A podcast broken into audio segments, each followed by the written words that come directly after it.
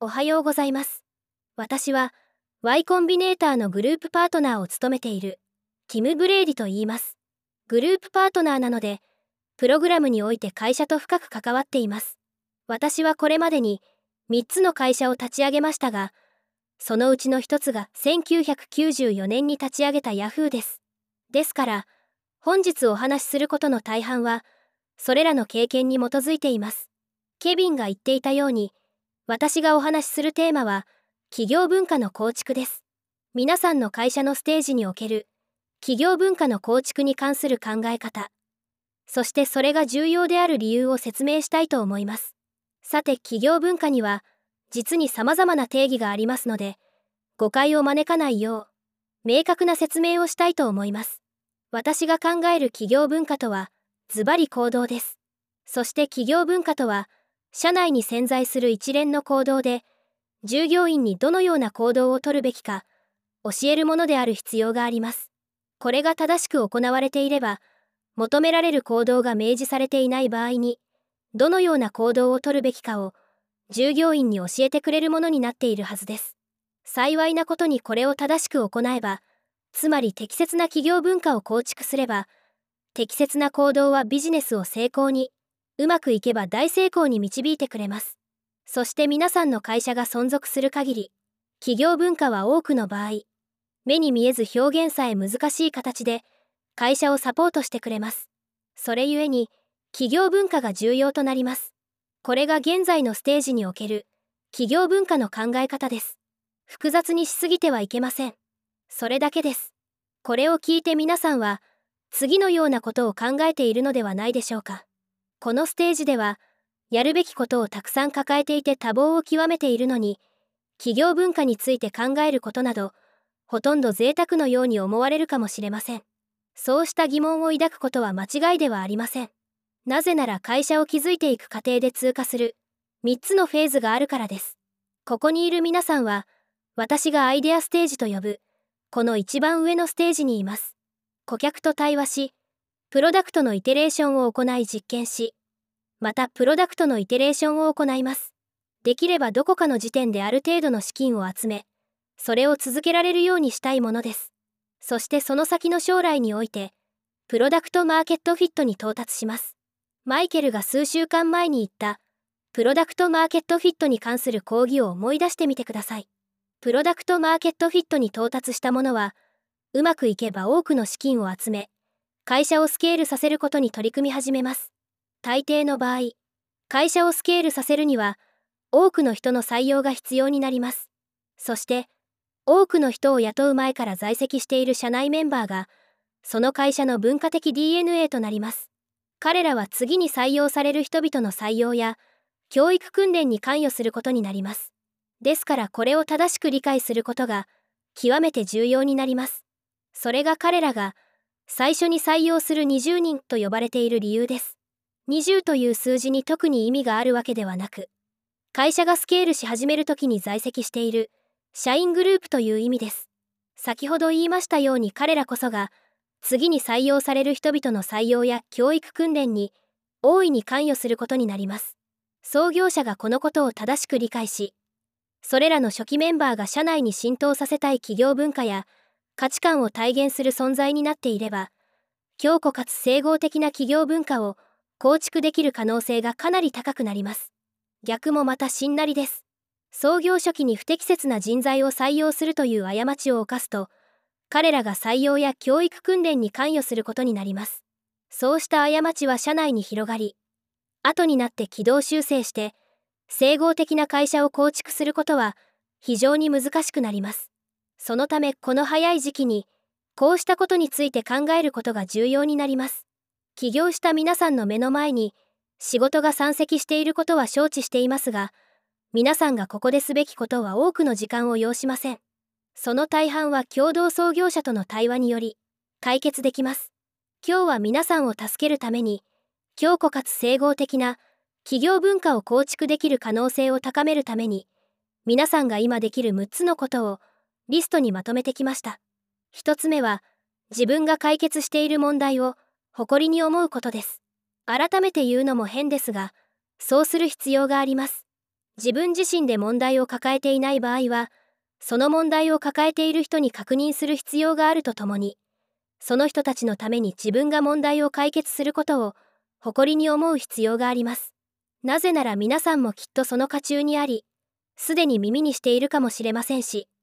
今後も耳にし続けるでしょうが、会社を立ち上げることは容易ではありません。それは長いプロセスで、大きな困難に直面する時もあります。自分がしていることに誇りが持てなければ、会社を存続させるために必要なエネルギーや熱意のレベルを維持するのが難しくなります。私たちが時折目にする創業者の間違いは、自分のエゴでアイデアを選んでしまうことです。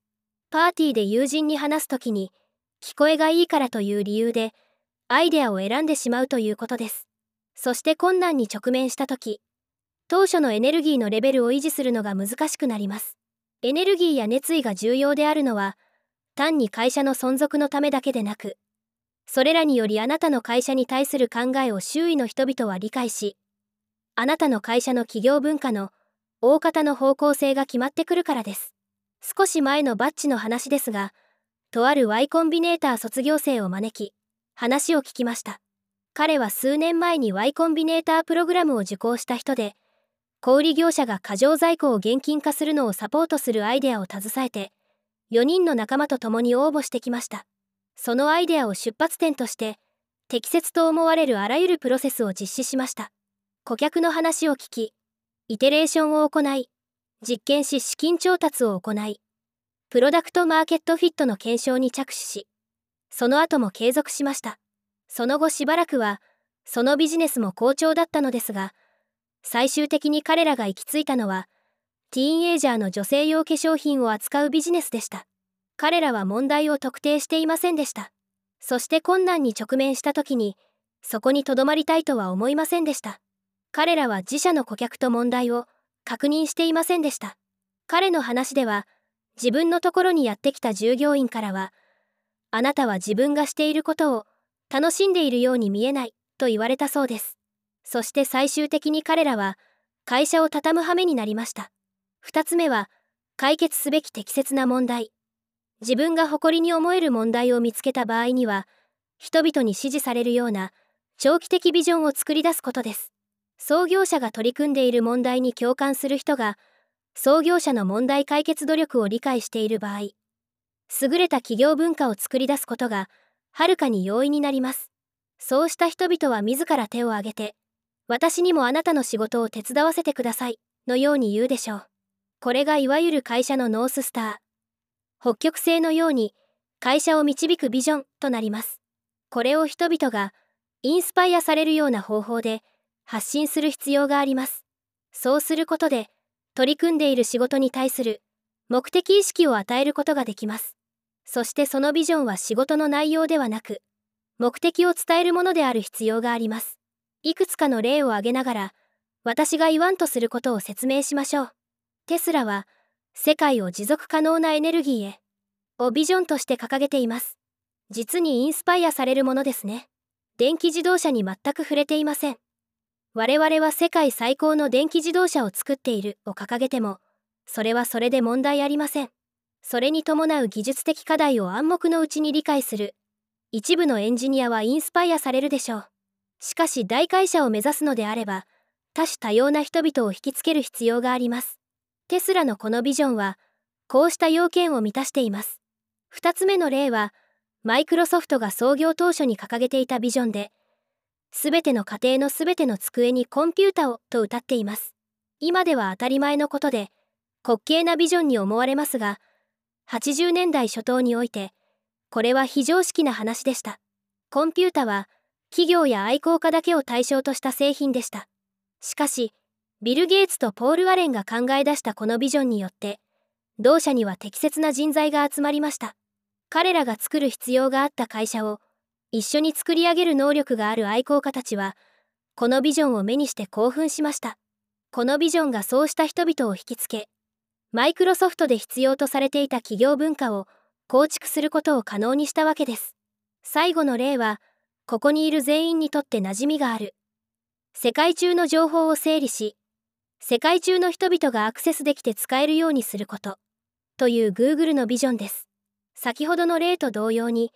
プロダクトに関しては一切触れていません。素晴らしい検索エンジンを開発すること、とは謳っていません。会社にとって適切な人材を引きつけ、インスパイアするようなビジョンが決まったら、次にすべきことは、社内に浸透させたい価値観や行動の種類について、共同創業者と話し合うことです。つまるところ、会社がこのステージにおいてそれを行う目的は、採用プロセスにおけるフィルターとするためです。これは短いリストとすべきで、このステージではインフォーマルなもので構いません。幸いにして会社が存続し、成長できた場合、このリストは最終的により洗練された企業価値リストになるかもしれません。その短いリストが企業価値リストに発展するかもしれません。しかしこのステージでは洗練されている必要はありません。ブログに投稿して公表する必要もありません。5つに満たない短いリストで十分です。そのリストは採用プロセスで確実に適切な人材を社員として迎えるのに役立ちます。それ以外で必要となるのがスキルリストです。いわゆる職務記述書で担当者に必要とされるスキルが書かれたものです。これは追加で必要なものです。ではいくつかの例を挙げて説明しましょう。申し訳ないのですがこれらはどちらかというと企業価値リストに近いです。これらは多少洗練されたものです。皆さんが作るリストはここまで洗練されている必要はありません。まずは Spotify です。革新的、協調的、誠実、情熱的、そして遊び心がある、となっています。このリストが、従業員候補の選抜に利用可能であることが、よくわかると思います。もう一つはアトラシアンです。これは Spotify とは少々異なる方法で、リスト化されています。Spotify のリストのように、形容詞だけで表現する必要はありません。嘘のないオープンな会社に、ハートがありバランスの取れた開発を、顧客と良好な関係を、チームとして働こう。自分が求める変化を実現させようとなっています。Spotify のものとは、少々表現方法が異なっています。これは、政治色の非常に強い環境にはしたくないし、嘘があったら困るな、といった、共同創業者との会話から生まれたことがわかるでしょう。これがいわば、政治色が強いと思われる男女を入れないようにする、採用時のフィルターとなるわけです。こうしたリストを作ってください。もう一度言いますが、短いリストにすることです。どんなタイプの会社を作り上げたいか、作り上げているビジネスを支えてくれるのは、どんな行動かを考えてリストを作ってください。しかし、単なる紙切れにしてはいけません。引き出しに入れっぱなしにして、マーケティング部門が数年後に洗練したものにしてくれるのを待っていてはいけません。あなたは行動の手本を示す必要があります。良くも悪くも初期採用の従業員は、創業者に文化的役割を求めます。私のやっているようにではなく、言う通りにしろのような発言はご法度です。創業者は口先だけでなく、実行しなければなりません。従業員は創業者を手本とします。4つ目は、このリストについて考えるとき、自分ができる範囲で外部にフォーカスすることです。社内での従業員同士のやり取りにフォーカスした企業文化よりも、顧客にフォーカスした企業文化を構築する方がはるかに良いです。見てください。短いリストにはこの両方の要素を含めることができます。しかし、より重要なのは、外部にフォーカスしていることです。長い目で見れば、その方がはるかに良い結果をもたらします。私が言わんとすることは何か、例を挙げて説明しましょう。素早く行動し破壊せよという言葉があります。聞いたことがありますよね。これは Facebook のモットーです。私が考えるに、これは内部にフォーカスしたものです。自分が次に何をすべきか模索している Facebook のプロジェクトマネージャーかエンジニアにとって、このモットーは多くの助言を与えてくれるものとなっていません。私が冒頭でお話しした企業企業文化の定義を思い出してください。求められる行動が明示されていない場合に、どのような行動をとるべきかを従業員に教えてくれるものというのがその定義でした。次に作るべきプロダクトを決めているとき、このモットーは全く役に立ちません。素早く動けというだけです。このモットーを見れば、Facebook に嫌疑がかけられたプライバシー侵害が、